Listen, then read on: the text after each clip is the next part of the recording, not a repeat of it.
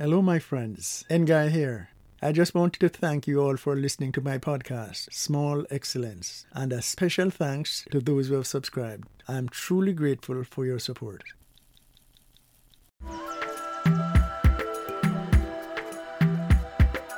The year is 1494. Jamaica is quote unquote discovered by the European power Spain and claimed as a Spanish colony until 1655, when another European power of the period, Britain, conquered Jamaica and captured the island for themselves and empire. Following this defeat, the Spanish freed their slaves who are said to have numbered about 1500 and fled to Cuba, leaving the ex slaves behind. To avoid being re enslaved by the British, these ex slaves escaped into the mountains and lived as free people. They became the first Maroons, aptly named because they were isolated from the colonial society of the time. Welcome to Small Excellence, where I discuss various nations around the world. I am your host, Nguy. This season we are speaking about my homeland, Jamaica. In this episode, I want to share the story of the Maroons. The British brought in captured people from West Africa as slaves, condemning them to hard labor on sugarcane and tobacco plantations. From time to time, some of these slaves escaped into the heavily forested areas, where they would join already established Maroon settlements, in turn becoming Maroons themselves. The Maroons opposed enslavement and fought against the British relentlessly burning the plantations and destroying other British assets as best as they could. The slaves would revolt frequently, and the Maroons would join them in their assault on the British. The onslaught of attacks made slave produced sugar very expensive and uneconomical. Jamaica was a colony with a slave labor based economy with the greatest number of revolt successes. The British and their dogs were poor matches for the Jamaican Maroons. The escaped slaves turned Maroons fought for their freedom, to maintain their freedom, and actively worked to free those in captivity, understanding the severity of the punishment that awaited them if they were caught, and the danger to their family in their making such an effort. The Jamaican Maroons had a tremendous will and a desire to free the slaves. The mountainous backbone of the island became a collaborator in the Maroons' quest to rid the island of the enslavers. The mountains with its caverns, thick brush peppered with sinkholes and vanishing waterways that seemingly reappeared magically were essential in the guerrilla warfare employed by the Maroons against the British. Aiding in their escapes, their ability to camouflage themselves, allowing them to launch successful skirmishes. A cycle emerged from the brutality of life on the slave colony island.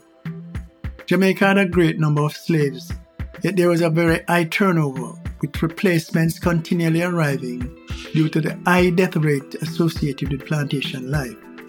Because the new arrivals were not accustomed to being in bondage, rebellions were numerous and slaves escaped to freedom frequently and in many cases went to join the Maroons.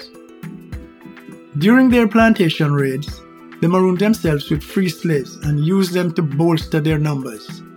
The newly freed slaves taken in by the Maroons would be of great use to them because these new members of their community would have intimate knowledge of the planter's operation and the cycle would repeat itself.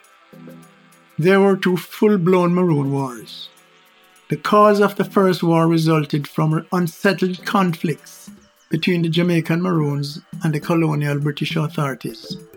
This war from 1728 to 1739, the Maroons exhausted the British to such an extent that the planters gave serious thought to giving up the colony and going back to England.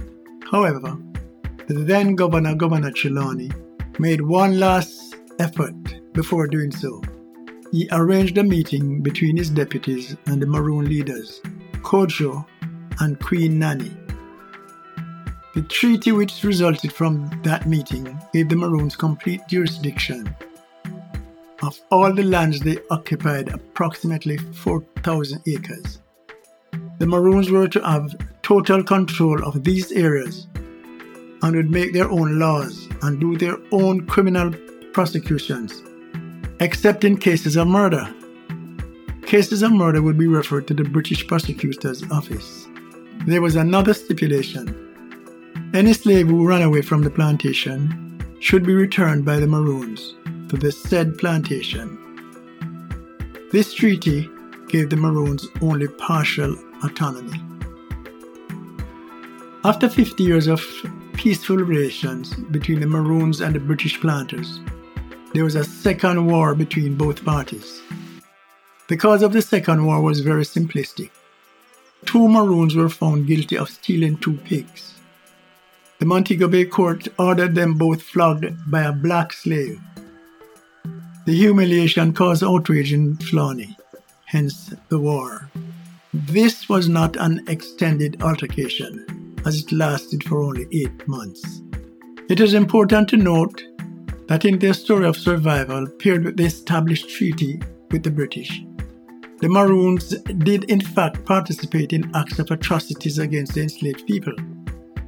Such acts included but are not limited to aiding the colonial authorities in dispersing runaways who had formed their own communities.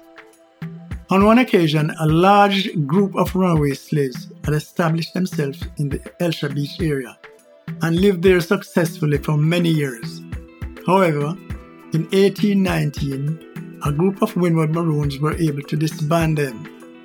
It was with the help of the Maroons that the authorities were able to suppress the Sam Sharpe revolt in such a short time. And it must not be forgotten that it was the Maroons who captured Paul Bogle and delivered him to the colonial authorities to be hanged. Such incidents do make it seem that the Maroons were always of more benefit to the colonial authorities than to the enslaved people. Today, the status of the Maroons is fraught with uncertainty and is sort of in limbo the relationship between the Maroon communities and the present Jamaican government is much the same as it was between them and the British. Charlestown and Moore Town in Portland, Accompong town in St. Elizabeth, and Scotts Hall in St. Mary are the four Maroon towns still in existence. These communities maintain their autonomy and remain isolated due to their location and lack of proper infrastructure. In the presence of today's morals, one may lay judgment at the altar of history on what the Maroons could have or should have done differently. It is incredibly difficult to say what one may have done facing the same odds. The history of the Maroons is complex, rooted in resistance after escaping a life of bondage in a land far from their ancestral home facing a greater military force. They not only survived, but they gave the enslavers hell along the way. I hope you garnered some knowledge from this episode.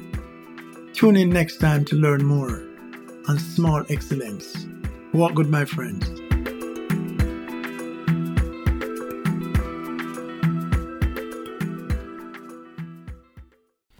Small Excellence is expanding and is excited to announce our new online shop, Small Merchandise.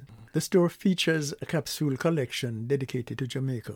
Go to www.smallmerchandise.shop. That is www.smallmerchandise.shop and take a look.